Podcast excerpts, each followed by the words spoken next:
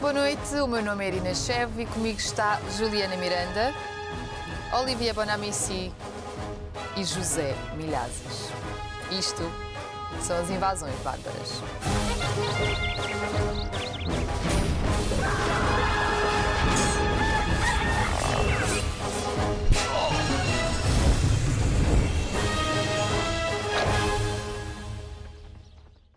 Sejam bem-vindos ao segundo episódio da quarta temporada do Invasões Bárbaras, que também está em podcast.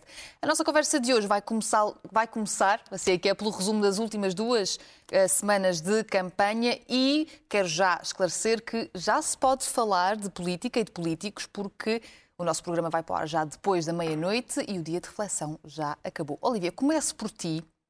Esta nossa conversa sobre a campanha. Tu, enquanto jornalista estrangeiro em Portugal, enquanto correspondente, porque também fazes, fazes esse papel, não é? Tem-te sido difícil explicar lá para fora esta luta renhida que estamos a assistir entre o PS e o PSD?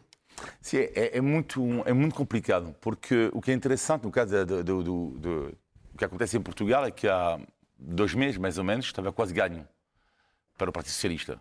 Nas sondagens estava, havia uma vantagem clara. E o que acontece na, como um jornalista é um pouco um, um, um, jornalista é um pouco uma impostura, como às vezes um epidemiologista pode ser. Estou a brincar, mas é um pouco verdade. Quando eu digo isto, é claro que é exagerar, mas que é, faz-me lembrar esta semana sobre o Covid, dois epidemiologistas que eu ouvi em Portugal, uma dizer uma coisa, estamos em uma endemia, e o outro dizer exatamente o contrário. E a política, a análise da política é um pouco igual, porque às vezes estamos um pouco num. Pronto, para tentamos, tentamos, jogar com os dados que se têm. Tentamos em relação aos dados que temos. Uhum. Mas podemos estar completamente enganados. Então o que é que aconteceu? É que quando tens o PS à frente, tu vais ter que tentar explicar ao ouvinte e eu. Né, porquê que o PS está à frente. E porquê que os portugueses? Oi, sim, claro, António Costa, ótimo, não sei o que mais. E de repente aparece uma sondagem. Opa, opa, ah não, mas afinal não é bem assim. E tens que explicar novamente porquê que afinal é assim. o PS não pode ganhar. Porque o PSD pode ganhar as eleições, não é? Mas isto é fascinante. E o que é fascinante é perceber o que é que aconteceu realmente. A dificuldade para os jornalistas estrangeiros neste momento é explicar a alguém que não segue de perto, mas se calhar os portugueses também, não, nós, os portugueses também não, sabem o que é que, ou seja, não, não se apercebem realmente o que pode acontecer, o que está a acontecer. Eu acho eu que está a acontecer é que Houve uma espécie de estado de graça, António Costa, durante a pandemia. Eu acho que os portugueses uh, gostaram imenso da forma como o PS eh, lidou com isto. Só que depois, é, sabe, regresso à terra. Epá, mas não tenho dinheiro. E os preços estão a subir. Não?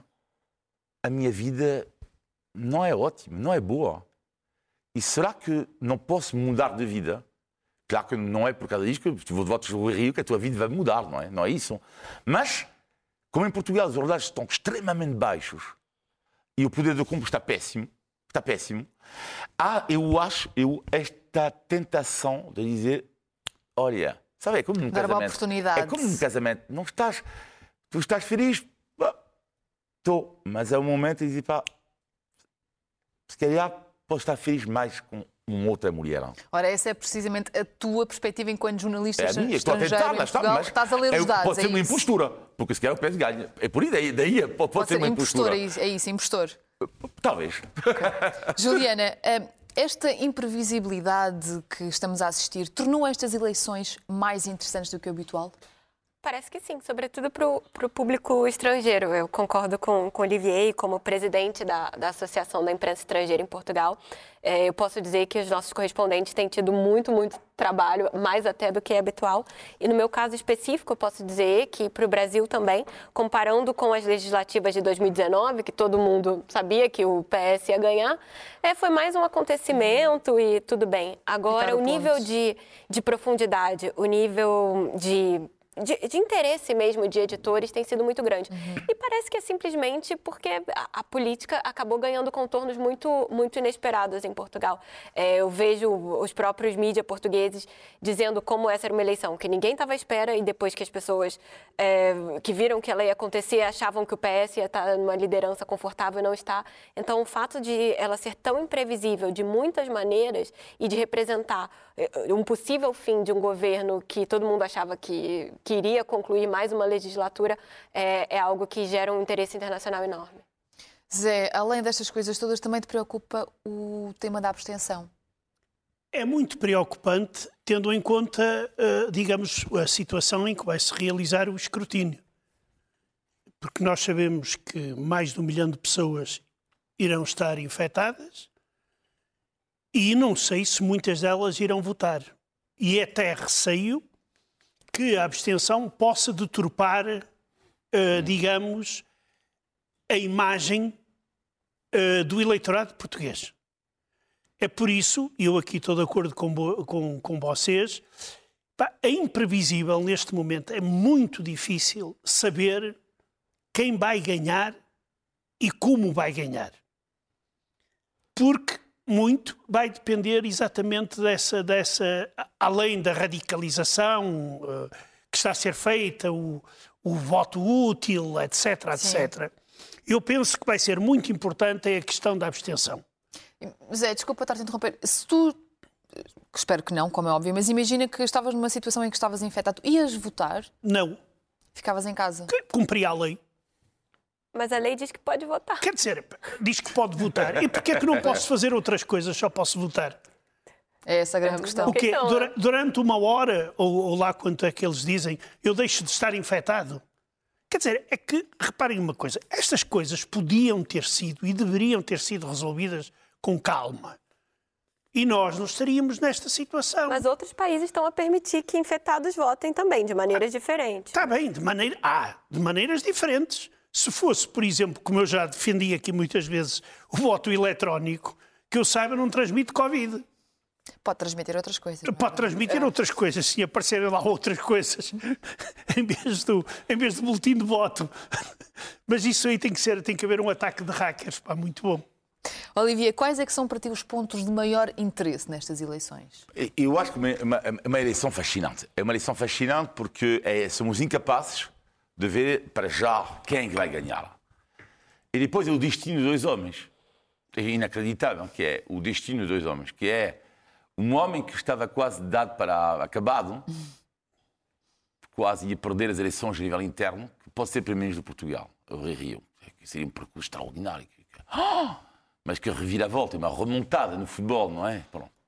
E António Costa. Se António Costa ganha, então lá é o chapéu do chapéu. Tipo, lá, então lá, olha, é que estava toda a gente contra ele. Toda a gente contra ele toda a gente. Tipo, Sim. eu acho que não me recordo uma campanha onde, aliás, ele disse no debate, são oito contra mim. Mas é verdade.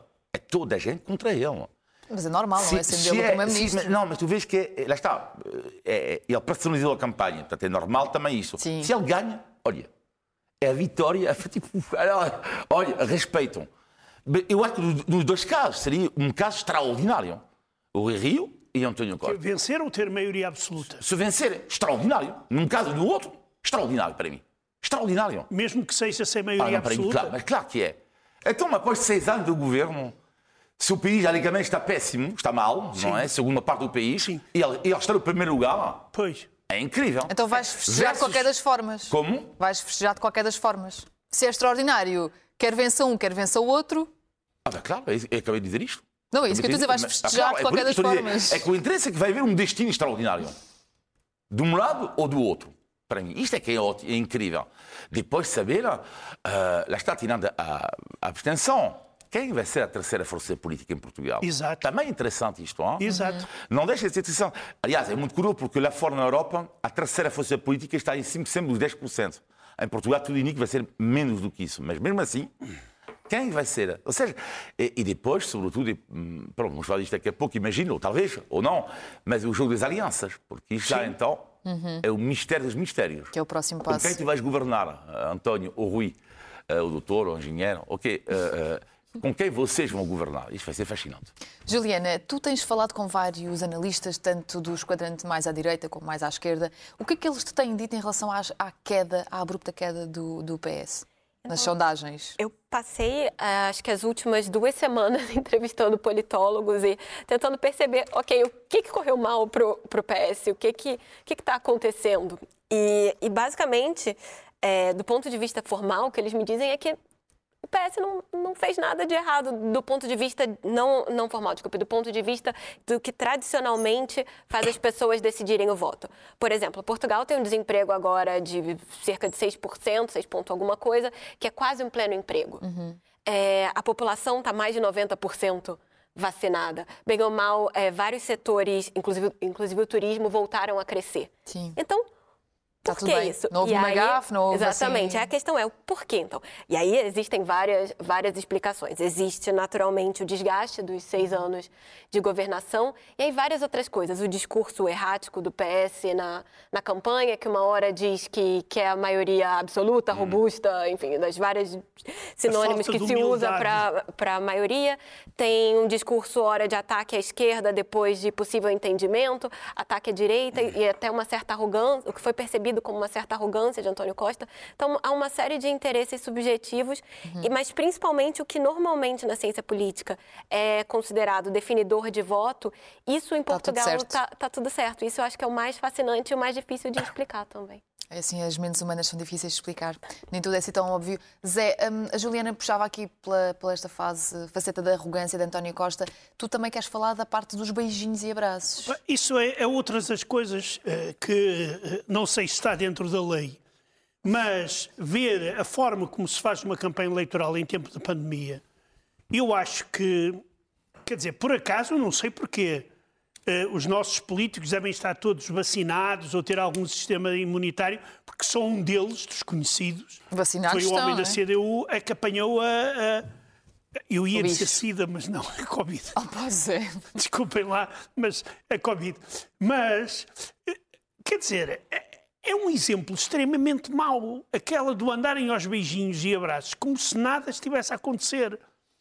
E nós estamos a ver, estamos a ver que os números da pandemia, claro, que agora alguns, como disse ali o, o Olivia quando estávamos a falar há pouco tempo, já, já não estamos em pandemia, vamos passar a, a gripe ou a, ou a endemia. Isto arranja-se sempre eh, eh, justificação para tudo. Mas eu acho que esta campanha ela foi interessante do ponto de vista de alguns debates, isso é, é, é, é de sublinhar, mas em termos de arruadas, peço desculpa, mas Achas que foi um exagero? é uma isso? boa ideia, é uma, má- uma ideia, uma ideia muito má eh, fazerem-se arruadas e, e mercados e não sei quanto. Do teu ponto de vista é que eles deviam dar o exemplo de distanciamento? Claro, claro. Ok. E agora, se o oposto do distanciamento são as coligações. Olivia, o que tens a dizer sobre isso? Bem, e isto eu acho fascinante, porque eh, eu acho que foi o erro, de, Juliano falava da maneira absoluta, de, de- a pancada de António Costa, para mim foi o erro eh, terrível António Costa, exigir isso, porque sabemos que quase é impossível hoje em dia, na Europa.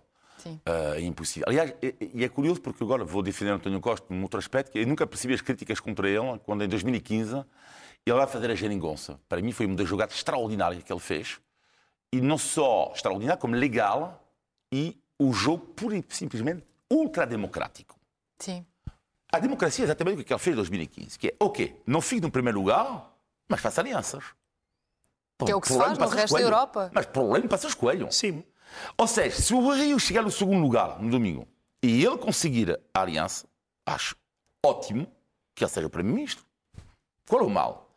A política é a arte de arranjar um consenso. Sim. Na Europa, hoje em dia, não há nenhum partido, quase nenhum, não acontece. Haver maioria absoluta, acabou. A Bélgica são, é uma aliança no governo de sete partidos políticos. Sim. Sete. Sete. É o Vivaldi. Pronto, são quatro estações, mas são sete estações, o Vivaldi. Na Holanda, foram nove meses depois da eleição do, do, do, do Rutte, que foram uma aliança com quatro partidos. Na Alemanha, com três partidos. Já acabou. Esta coisa de governar sozinho já acabou. Portanto, tu tens que ter a abertura de dizer, ok, eu vou ganhar, vou ficar no primeiro lugar, com quem vou me aliar? Oh, oh, Líbia, aí, aí há, uma- há uma- há um pequeno pormenor que, Diz. que eu penso que tu te esqueceste. É que o, o- o- o- o Costa foi fazer aliança com partidos que normalmente estão fora da área de governo. E? Porque são partidos extremistas, são anti-europeus, por exemplo. Mas são partidos São que foram eleitos. São partidos que assim, foram eleitos. olha, o quê? Mas são partidos que foram eleitos Opa, então, democraticamente. então ninguém se queixa, embora eu seja absolutamente contra, ninguém se queixa se o Rui Rio se for aliar com o Chega. Embora eu ache que isso será um erro terrível e muito lamentável se alguém fizer uma coligação com o Chega para, para fazer governo. Mas, Mas agora então nós temos que ser consequentes, não é, não é estarmos só a dar para um lado e estarmos a dizer, ah pá, e a explicar o, o- o outro lado. Mas, José, José, o, quê? problema depois é que, não estou a ver ali, depois cada eleitor vai escolher, não? Cada eleitor escolhe depois. Quer dizer, se tu votas para o Rui Rio e tu consideras que é mau ou bom aliás com o Chega, tudo bem, mas o PS, ok, considerou na altura. Qual é o problema? O Rio, se considerar que vai para o Chega, depois vai caber ao eleitor do PSD dizer se está bem ou não está bem. Agora, em relação ao que é que eu disse, o Rio. Não estou a ver. O problema das alianças depois tem a ver com a tua própria consciência, não é?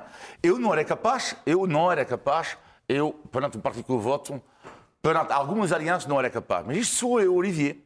Depois cabe a cada eleitor decidir. Eu não estou a perceber o que é que tu decides para toda a gente. Não, não é. Não é Não, claro disseste- que, disseste claro que é para toda a gente. Bom. Claro, repara uma coisa: além de Portugal e Espanha, tu não vês nos outros países europeus que citaste partidos do, do mesmo tipo a fazerem parte de coligações. Entendes? Não tens partidos de extrema-esquerda a não ser em Portugal e, e- e Espanha. Em França não tens. Não tens Mas na esquerda Holanda. É, lá é porque em França acabou até a esquerda tradicional, Pronto, né? Não sobrou pronto, nada. exatamente. É, mas é, é possível que tenha a extrema-direita daqui a pouco. Eh, eh, pronto, a- a Mas a extrema- extrema-direita em Itália apoia o governo de, de, de, de Mário Draghi, não é? Portanto, existem vários casos de partidos de extrema-esquerda e extrema-direita na Europa que apoiam, podem não, podem não estar no governo, mas não é verdade, Zé. Existem vários partidos de extrema-direita e de extrema-esquerda que o apoiam ou estão no governo Ma- na Europa. ele- eles apoiam, eles apoiam pontualmente e para tirarem determinado tipo de dividendos. Então, na Áustria, a extrema-direita esteve num... Não, não estou a perceber. Pá, mas Tipo, repara, repara uma coisa muito bem, opá, então deixa ir a extrema-direita. É. E não se queixem depois.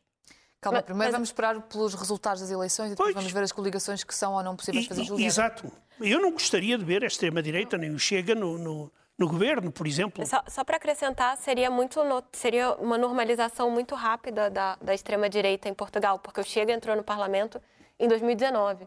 Então, em- mesmo em nível europeu de entrada, no, no caso de uma eventual entrada no governo, seria muito rápido.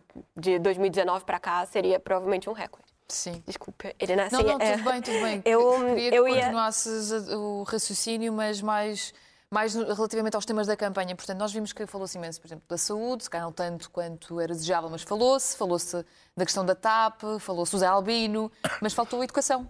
Sim, fal- é, faltou cultura e educação. E acho que educação é muito marcante, porque, enfim, é uma, é uma área que, que afeta todos nós e principalmente sofreu uma, uma hecatombe durante a pandemia. É, enfim, a, a, a diferença, o abismo enorme entre alunos ricos e pobres, entre alunos do privado e da escola pública foi ainda mais acentuado. E, e pouco se falou sobre isso. E Portugal tem questões muito urgentes na, na área de educação que poderiam ter sido trabalhadas. É, é um país que, que é preciso deixar muito claro que conseguiu um resultado muito bom nos últimos anos em todos os índices internacionais é, de, de aprendizado. A prova PISA, por exemplo, que é, que é usada para comparar o nível de ensino, e Portugal vem progredindo muito bem. É, mas o problema é que, que existe uma estagnação. Por exemplo, existe uma, uma dificuldade enorme com a contratação de professores, em rejuvenescer os professores portugueses, que normalmente é uma carreira de pessoas mais velhas, é difícil atrair os jovens. É, como fazer a questão da colocação dos professores, que estão em- que, que normalmente têm dificuldade de permanecer perto de casa, podem ser colocados a dezenas, centenas de quilômetros de casa. Então, é, poderiam ser temas que, que interessariam as pessoas, mas por alguma razão desapareceram. Porquê que achas que eles desapareceram? Tens alguma hipótese do porquê de não ser falado mais sobre isto? Educação normalmente não é algo sexy para ganhar voto, né? O flat tax é privatizar ou então construir alguma coisa, diminuir é, a educação. Apesar da sua importância, muitas vezes não, não é um tema tão sexy. Pois, e tem muitos, Feliz. problemas, tem muitos problemas para resolver. Zé, as tuas notas finais, por favor. Olha, Muito as breves. minhas notas finais são que espero que a maioria dos portugueses vá votar, que vote em consciência e depois não se queixem. Ora, muito obrigada. E agora passamos para a surpresa da semana, que esta semana está a cargo da nossa Juliana. Juliana, o que é que tens aí? Queres ajuda? Eu vou deixar aqui em cima uma para dar para ver bem o que, que é e vou passar as outras Ora, então. para vocês. É comida. A surpresa é comida. Obrigado. Isto é doce. Aham, é- Parece uma pera, Tá mas tudo bem. eu É. acho que não é. Espera, vou passar para a Olivia, Olivia, sim. sim. Foste Oh tu meu que Deus, fizeste, ainda está Juliana? quentinho. isto ainda está Ah, quentinho. não, eu, n- eu não fiz, mas é, eu, aliás, gos- gostaria de saber fazer, mas não, não é exatamente o meu forte a culinária. Hum, que cheirinho. Eu quero acreditar cheira que eu sou bem, uma cheira jornalista bem. melhor do Olha, que é cozinheira. Então, porque mas conta-nos televisão lá, o que é ainda não que é? Ah, os então, cheiros. isso é, isso é uma coxinha. É uma quê? É uma coxinha. Coxinha. Olha, coxinha. olha, o que é muito bom quando nós estamos na televisão Isso é um... é que nós podemos comer e podemos olhar para os operadores da câmara e dizer, ah, vocês não comem. Não, é, mas nós vocês damos. de comer. Não sejas assim, nós partilhamos sempre no fim. Isto é. Sim, então, Oh, oh, isso é uma Juliana, coxinha. É isto um é- salgadinho Juliana, brasileiro. Obrigada. isto é uma concha ou uma coxa? Não, coxa, de Coxa. coxa, uma coxa pequenina, coxinha. Ah, isso é um salgadinho. Isso é um, Isso é um salgadinho típico do Brasil. E eu vi uma reportagem falando sobre Magnífico. como o pastel de nata estava a ganhar o mundo em Uhum. outros países. E eu acho que se existe uma, uma versão É bom, mas é- é- é portuguesa não? disso, é, a versão brasileira disso é a coxinha, que é o nosso salgadinho, o nosso petisco Uhum. por excelência. E, e aqui em Portugal já já está se popularizando muito. É muito Dá para comprar congelada no supermercado. É muito É a bom. alegria do, do imigrante. é muito bom. Porque já dá para não comprar só no do supermercado. imigrante. Ah, dá para ver cara. E agora já tem lojas especializadas em coxinha. É, é possível um restaurante. E, e eu acho fantástico ver esse tipo de coisa que eu achava super restrita ao Brasil ganhando o mundo, ser fácil de encontrar. Eu encontrei sem grandes esforços no caminho para cá. Então é, é algo muito impressionante esse poder da, da culinária de atravessar fronteiras e ela é rigorosamente igual ao que, ao que eu encontro no Brasil. Ah, é? Então Isso eu é achei, impressionante. É achei interessante. Não sei se vocês já conheciam a, a É coxinha. bom. Não. É, Eu não isto, faz, conhecia. isto faz-me Aliás, lembrar já tinha visto, um mas não prato, tinha provado. Um prato ucraniano que também é feito Hum. de. Uau. Bem, um de cada vez, é- faz favor, é e sem ser de boca Brasil? Como é que cheia. se chama no Brasil? Coxinha. Coxinha. A coxinha. É, a, a origem é um Coxa. pouco incerta, mas ela está há registros desde do século XIX. Ninguém sabe muito bem como surgiu, mas desde o Mas em século Portugal, XIX. eu já vi isto em Portugal. Não costumo comer isto em Portugal. Já não tinhas é? provado? Eh, ah, sempre vi aquilo tipo, com esta forma estranha. É, a coxinha, É lá porque está. é, no, no Brasil, é, nós chamamos, o que em Portugal é a perna de frango, nós chamamos coxa. Pois, mas Sim, cá também, também. cá também. Coxa Ó, Juliana, também. para quem está a ouvir em podcast, explica lá. ótimo. Ah, ele tem É um formato de. É, é um- uma coisa panada e frita, num formato de, de, de gota. Parece né? uma pera. É, ela é uma massa, de, enfim, tem farinha e por dentro é um recheio de, muito de bom. frango temperado. E é, e é bem frito. É, é, é bem É, mas é, mas é sequinho, não é nada oleoso, é muito bom. Ora, comer Zé, um comentário, por favor. Um comentário. Eu já comeste quase tudo, caramba. Sim, sim. Pai, a sério, olha lá para ele. Eu dei, uma trincazinha Olha, pequenina. Eu, eu não comento porque vou comer o resto. Pois é, o mais importante, claro. né? Mas olha, aproveita para comeres num instante, porque, enquanto eu introduzo o segundo tema, porque és o primeiro a falar. Ah, tá Nós vamos seguir a nossa conversa com o tema da nacionalidade. Aqui nesta mesa, de nós os quatro, três pessoas têm nacionalidade portuguesa. E uma das pessoas continua a pertencer, a pertencer, entre aspas, não é, a outro país. Vou deixar a dúvida no ar sobre quem é este indivíduo que, apesar de viver em Portugal, falar esta língua maravilhosa, amar este país, ainda não é português. Antes disso, aproveito para esclarecer que o tema da nacionalidade surgiu depois de o nosso querido Zé ter falado umas 10 vezes na semana passada sobre a natural- naturalização de Roman Abramovich, o magnata russo, como português ao abrigo da lei da nacionalidade para os judeus sefarditas. Zé, agora sim. Podes, por favor, eh, conversar? Já tens Posso, eh, posso. Disponibilidade não para isso ou continuas sim. a comer? Não, não, eh, vou deixar para depois. Então explica lá qual é que é a polémica à volta deste tema. A polémica não é, não é bem à volta da lei. A lei também merece bastante polémica, mas a polémica começou devido a, à personagem que é. Que é um magnata russo extremamente comprometido com negócios pouco claros e com o atual regime eh, russo. E, eh, de forma surpreendente, de forma surpreendente para muitos, mesmo para muitos judeus russos, sublinho, este homem, de súbito, lembrou-se que era sefardita. Ou alguém lhe lembrou que ele que era sefardita, não sei. Acontece. E o mais estranho aqui é que ele foi em tempo recorde, quando as pessoas esperam anos, e ele esperou cinco meses, se não me engano, eh, e passa. E agora começa toda a gente a, a, digamos, a sacudir a água do capote. Por exemplo, nós sabemos que vai haver, está a haver uma, uma investigação ah, aos notários, mas o chefe da Associação de Conservadores de Registro Civil veio dizer que não tem nada a ver com isto porque a decisão é do Ministro da Justiça, ou do Ministério da Justiça. Uh, uh, melhor, do, do secretário, da Secretária de Estado da, da, da Justiça. E acrescenta uma coisa interessante. Diz que, por vezes, este Secretário de Estado da Justiça toma decisões em 24 horas. O que é uma coisa absolutamente fantástica e nunca vista em Portugal, que se tomem decisões tão rápidas. E o que é que queria? Qual é o problema? Além de ser extremamente problemático que Abramovich seja sefardita, ele é Ashkenazes, a não ser que me provem eh, documentalmente o contrário. Mas porquê é que dizes isso? Porquê é que digo isso? Porque tens provas que de O- facto o, é assim. o é apelido isso? dele, Tens o provas? apelido dele, e eu falei com alguma- algumas organizações judaicas russas que dizem que acham isto estranho e uma delas até utilizou um- uma- uma- uma expressão mais forte. E que, e que isto poderá ter sido irregular, feito irregularmente.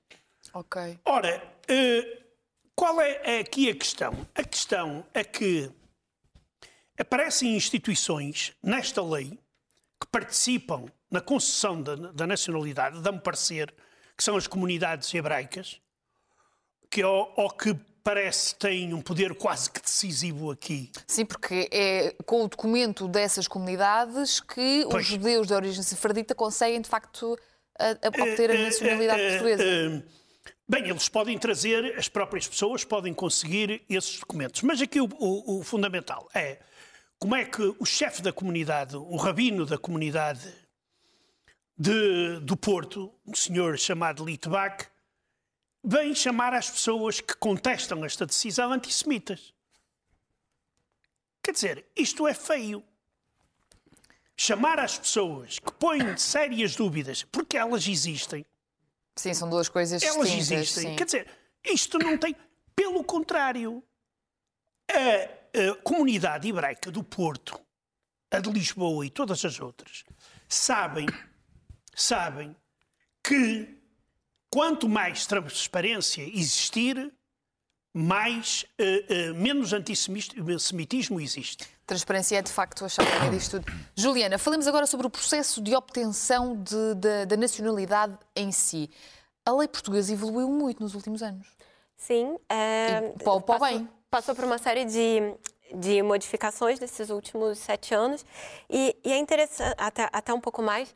E, e é muito interessante como foram alargados direitos que, que fazem muita diferença na vida das pessoas. Eu acho que é notável, sobretudo para os filhos de, de estrangeiros que, é, que nascem em. Portugal. Então, um bebê que nasce em Portugal, filho de, de um estrangeiro que resida há pelo menos um ano legalmente em Portugal, essa criança já tem o direito de ser portuguesa à nascença. E Antes não era assim. Não era em 2018, eram dois anos, em 2015, cinco anos. Então, progressivamente, isso foi diminuindo.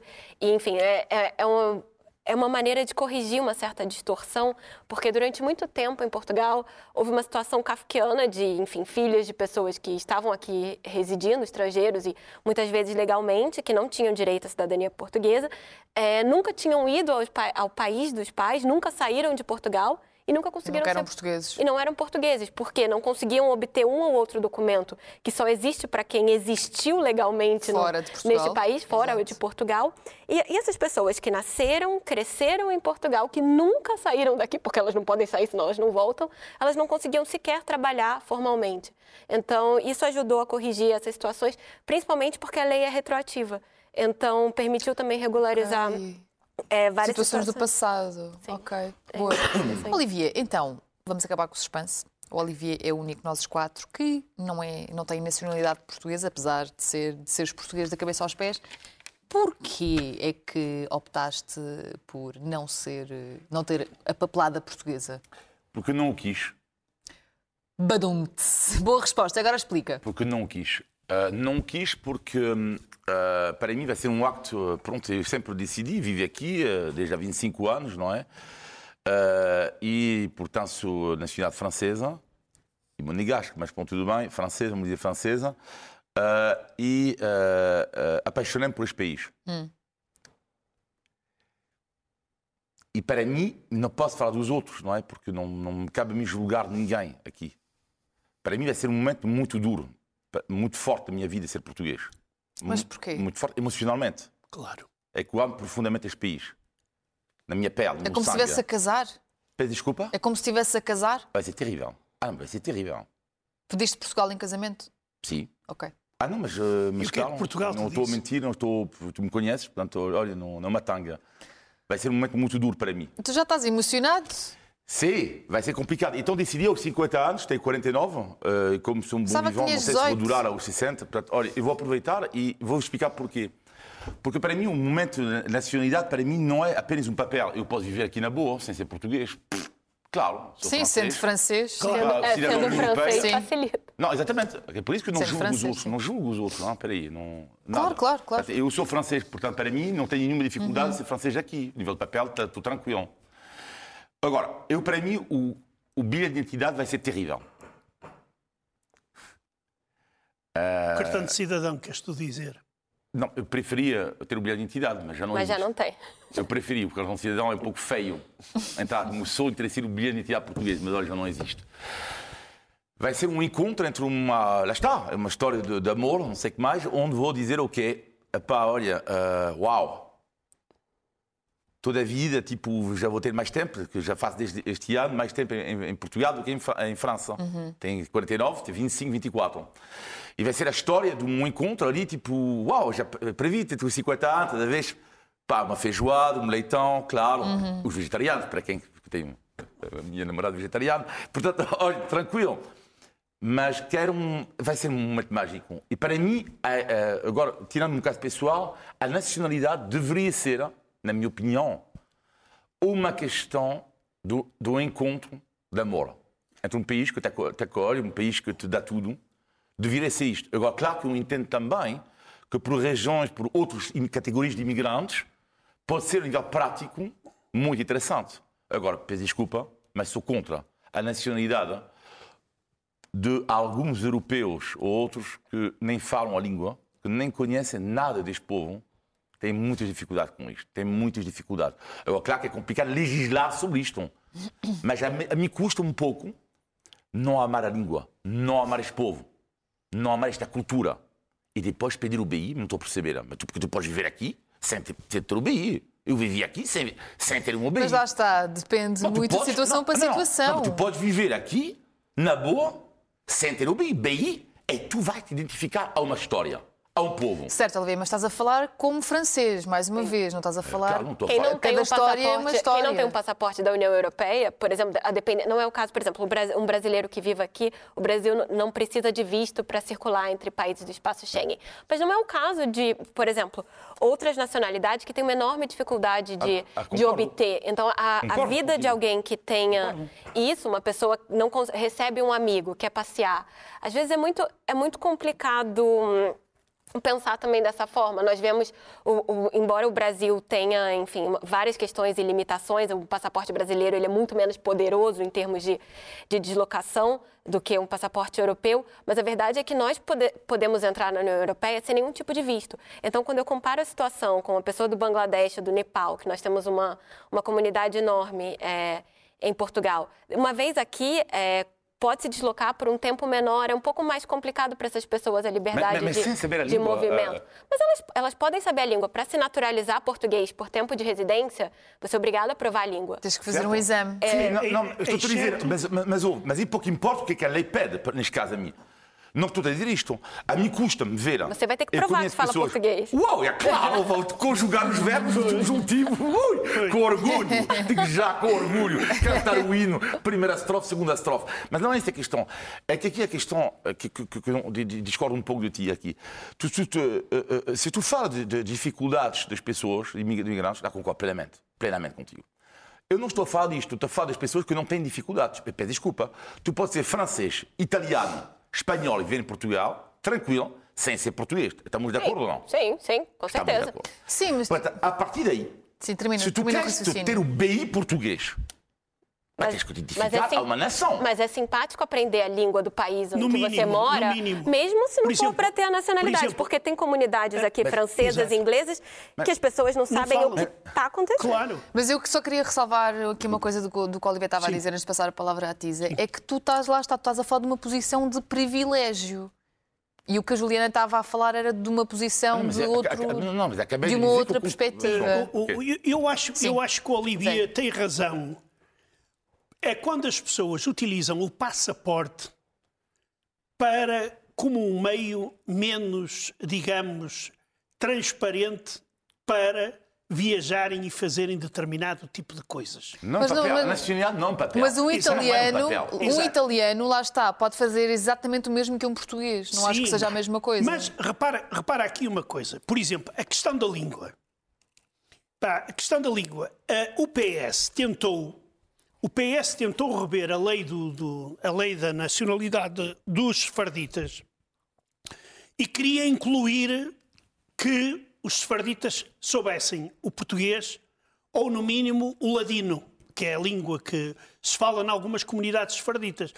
E as comunidades sefarditas, e não só, e muita outra gente diz: não, não, pá, porque os sefarditas já se foram embora há tanto tempo que não precisam de saber falar português para, para a nacionalidade. Ou dão a nacionalidade como reconhecimento de que foi cometido um erro, ou então não dão, mas isso aí é uma limitação, é uma limitação grave, tal como residir em Portugal. Mas- Agora, o problema, deixa-me só acabar, o problema é que tudo pode ser feito por procuração, a pessoa nem sequer vem a Portugal. E ligação a Portugal só tem porque é cómodo e útil. Isto é a primeira coisa. E segunda coisa, a mesma coisa com os vistos gold. É nós estarmos e eh, olhar como são concedidos determinado tipo de documentos, vemos a que pessoas são concedidas, eh, são concedidos esses passaportes, e não olhamos à parte moral. A parte moral também tem que estar presente. Nós não podemos estar a dar vistos, vistos passaportes e autorizações de residência e tudo isso a traficantes de, de- de droga e, e de armas, por exemplo. Deixa, deixa o Olivier falar que está aqui quase a ter um desculpa, espasmo. queria falar com- com a Juliana sobre um ponto. Peço desculpa. Bora, rápido. Eh, peço desculpa, Juliana. Mas é- era, o pa- é- em relação ao que é que é um bilhete de identidade, o que é que é um cartão de cidadão. Vamos dar um Tens um exemplo bocado de brasileiro. coxinha no dedo. Que, foi pouco importa, eu sou francês, sabes? Ah, e Desculpa, o interrompi. bilhete de identidade é que se- se um brasileiro deveria ter em Portugal, sem ter a- que pedir nacionalidade portuguesa. Mas nós temos esse direito. Isso é, é. estou a dizer que qualquer, qualquer imigrante, qualquer um, deveria ter a possibilidade, quando tu vives aqui, qualquer um. Mas o brasileiro tem direito a ter Eu um sei, cartão não, de cidadão sem a nacionalidade. Sim, dizer, um cabo-verdiano, um angolano, deveria ter a possibilidade, qualquer imigrante vive aqui, não é normal. Estás a falar ter das o bilhete português para ter acesso a um mínimo direito, não é normal. Agora, o bilhete de identidade é uma história, um encontro a alguém, uma nação. Não é para fazer uma obra.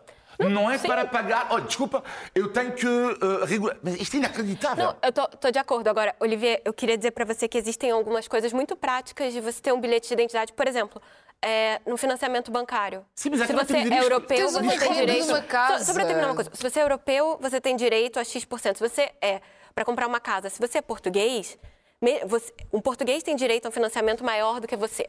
Então, assim, é um pouco. A, a diferença é, é sutil nessas pequenas coisas. Eu não quero comprar uma casa agora, mas de repente uma pessoa que está nessa dúvida. E eu acho que entre os brasileiros a, a dúvida pode ser até menor, porque nós temos direito a votar nas legislativas, mesmo se nós não tivermos a nacionalidade. Nós podemos pedir um estatuto de igualdade de direitos políticos. Eu teria que abrir mão de votar no Brasil, mas eu posso votar aqui. É, Mas acabei de dizer, não que- estou a perceber, acabei de dizer que estou de acordo contigo. O que é que não acho também, normal eu também. é ter que pedir a nacionalidade. É que eu não estou a ver porque como cabo-verdiano, que vive aqui em Portugal, não tem acesso ao financiamento bancário sem pedir a nacionalidade. Mas isto é uma é. loucura. Mas é assim que as coisas assim funcionam. que É Não, mas, também, mas eu tenho direito de discordar. Não, Sim. Não, não, Ah, eu- obrigado. Não, mas é, é, Como é óbvio. Mas só, acabei de gente- dizer que eu discordo desse sistema. Para mim, a nacionalidade não pode ser por uma região Mas a questão é essa, lógica. é que tu depois tens, tens muitos facilitismos, lá está, para os casos dos vistos gol e etc. E depois para quem está cá a trabalhar e a viver há muito tempo, não tens. Porque, por exemplo, eu, é por eu vivi, estas eu vivi a maior parte da minha vida em Portugal e tive uma trabalheira imensa para conseguir ter a nacionalidade eu portuguesa não critico imensa. estas pessoas, só eu tive que pedir aos meus Eu amigos para, assinarem pessoas. contratos por mim porque eu não podia fazê-lo, porque não tinha. Mas, Irina, e vivi a minha vida acabei quase toda cá. eu entendo estas pessoas, só não entendo o sistema que tem que tornar português para facilitar a tua vida. Isto não é normal. Não, Mas, Isto não é normal. mas é, Mas é é assim, infelizmente é De- assim eh, em, todos, Claro, em quase ó, ó, todos ó, os países. Mas eu eu, imagino eu tenho que direito de discordar disso. Não, tudo bem. O que, eu tô dizendo é que é normalmente, normalmente ser cidadão de um país traz para você uma série de, de benefícios que. Que, às vezes a gente não percebe, porque antes a mobilidade era muito menor. Hum. Agora as coisas são. Agora que o mundo é muito mais globalizado, que é muito mais fácil viver num país e trabalhar para o outro, por exemplo, aumentou a mobilidade e agora nós estamos tendo de lidar com várias questões, como nômadas digitais, trabalhar num país e viver em outro. E a, e a nacionalidade, invariavelmente, também vai acompanhar isso. Acho que é uma questão de Zé, por tempo. favor, o teu comentário. Estamos quase o- a chegar ao final sim, do programa. eh, desculpa, aqui é, é- é muito simples. É que, efetivamente, a nacionalidade eh, eh, eh, deveria ter aquele sentimento que tem na. na- que tem na, que, de que falou o, o Olivier. Agora, quando ela é utilizada, é utilizada como meio de transporte simples, é isso é que deve ser evitado. E deve ser evitado por uma coisa, porque muitas das vezes este tipo de coisas dá origem a esquemas corruptos e mafiosos.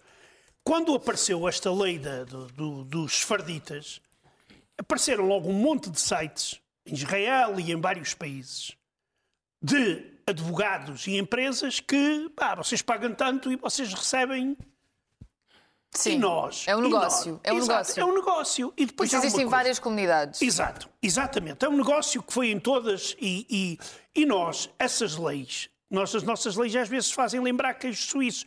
Mas num caso como aquele que eu falei, concretamente do Abramovich, o senhor é uma, personal, uma personalidade conhecida. Por exemplo, dizem, ah e tal, o nosso ministro dos Negócios Estrangeiros diz, o Mené não tem nada a ver com isso porque nós não damos opiniões. Mas que, para que é que serve então a Embaixada de Portugal em Moscou? Zé, vou passar para aqui a palavra ao Olivier. Olivier, queres falar ainda sobre o estigma que alguns atletas que se naturalizam portugueses têm?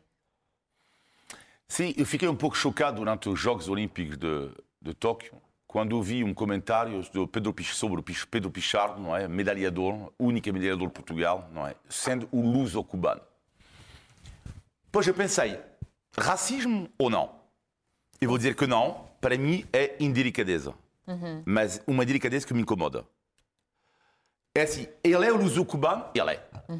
Mas por que dizer isto? Ele representa as cores nacionais. Ou seja, vamos cada vez que é um atleta dizer, bah, bom, bah, cuidado, é o luso, não sei o quê. Quando o Éder marca contra a França, já agora, luso-guinense, Éder não nasceu em Portugal, nasceu na Guiné-Bissau. Então, neste caso, temos que aplicar esta regra a toda a gente. Mas aplicam quase a toda a gente. não é? Ah, não, o Éder, quando marca, ui, quando marca, não foi o luso-guinense. Não, não.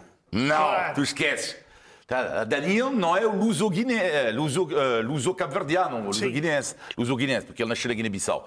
Portanto, eh, eh, portanto, é isso. Então tu vais dizer para cada pessoa, ah, eh, o, já agora o Zébio, luso-moçambicano. Bom, é diferente, o Moçambique pertencia a Portugal na altura, mas é loucura. E a mim incomoda-me. Incomoda porque qual é o padrão? O padrão português é o quê? E mesmo o Pepe. Os comentários que eu vi sobre o Pepe é inacre- inacreditável. Tu pode não gostar do Pepe, mas o Pepe, ele é perante a lei, ele é português. Claro. Não fui eu que escolheu a lei. Nasceu no Brasil, Sim. mas foi naturalizado português. Ele é chamado. Então, mas vai chamar non-stop o rapaz luso-brasileiro, eh, não sei o quê. Pá, para mim, estamos, a- a- às vezes, à beira do racismo. À beira. Juliana, o teu comentário, por favor, para fecharmos o programa de hoje. Ai, Muito rápido, por favor. Acho que, desculpa. é, acho que é interessante falar do peso de cidadanias, porque Portugal hoje já tem mais novos cidadãos através de naturalizações e atribuições de nacionalidade do que de bebês. Então, é, há mais novos portugueses. é, pelos, digamos assim, pelos notários, né? sejam eles filhos ou netos de português no estrangeiro, e, e através de naturalizações do que de bebês. E desde 2013, é, vem sendo assim. Acho que é interessante. E uma última dificuldade, uma situação bizarra na lei, é que quem tem a paternidade reconhecida depois dos 18 anos como filho de português, não consegue a nacionalidade portuguesa. Então, se o Zé descobrisse hoje um filho perdido há 20 anos no, no Brasil, eu não vou dizer na Rússia, eu estou dizendo no Brasil, é, ele, se fosse agora com, o reconhecimento de paternidade, não seria, não seria português, o que é, é, é verdade, eu ficaria escandalizado. Podia pedir a herança, mas... Claro, não... claro. Muito obrigada por ter estado connosco. Chegamos assim ao final do programa. Já sabe que pode voltar a ouvir este episódio em podcast na sua plataforma de áudio preferida em qualquer altura. Até breve.